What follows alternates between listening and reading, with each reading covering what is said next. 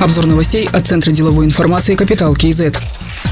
Дальнейшее снижение базовой ставки будет иметь негативные последствия для экономики в долгосрочной перспективе. Это долларизация сбережений, рост девальвационных ожиданий, систематическое недостижение целей по инфляции, повышение рисков банковской системы. Об этом говорится в ответе Национального банка на запрос депутатов. Также отмечается, что решения по снижению базовой ставки не могут быть основными мерами оживления экономики. Для устойчивого роста важны структурные преобразования и повышение диверсификации экономики. Напомним, сейчас базовая ставка составляет 9,5%.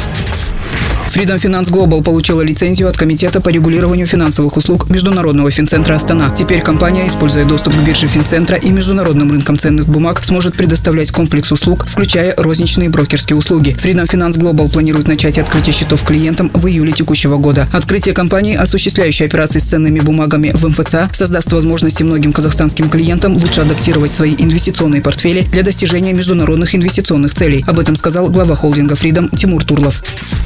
Непродовольственные рынки в Алматы начнут работать с июня. Рынки будут открывать постепенно по мере готовности объектов и прохождения аудита, сообщил руководитель управления предпринимательства и инвестиций Еркебулан Оразалин. С 25 мая в городе снимут ограничения с работы магазинов, площадь которых превышает 500 квадратных метров, непродовольственных бутиков, салонов красоты, химчисток и ресторанов, расположенных на территории торговых домов и торгово-развлекательных центров. Также с 25 мая приступят к работе кафе, рестораны и летние площадки.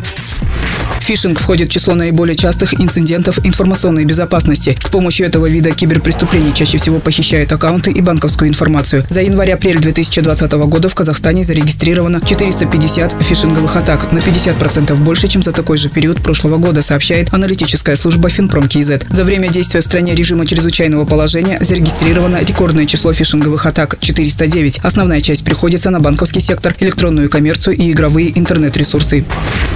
С апреля до октября текущего года в Фонде социального медицинского страхования ожидают снижения поступлений взносов и отчислений примерно на 85 миллиардов 600 миллионов тенге. Об этом сказал глава фонда Айбатыр Жумагулов. От малого и среднего бизнеса фонд недополучит почти 29,5 миллиардов тенге. Одна из причин – это продление срока оплаты за медстрахование. Доля незарегистрированного населения во втором квартале будет составлять порядка 15%. Расходы на оказание медицинской помощи в системе обязательного медстрахования составят 13 миллиардов 400 миллионов тенге. Еще 8 миллиардов тенге составят дополнительные расходы из-за продления срока уплаты платежей на медстрахование.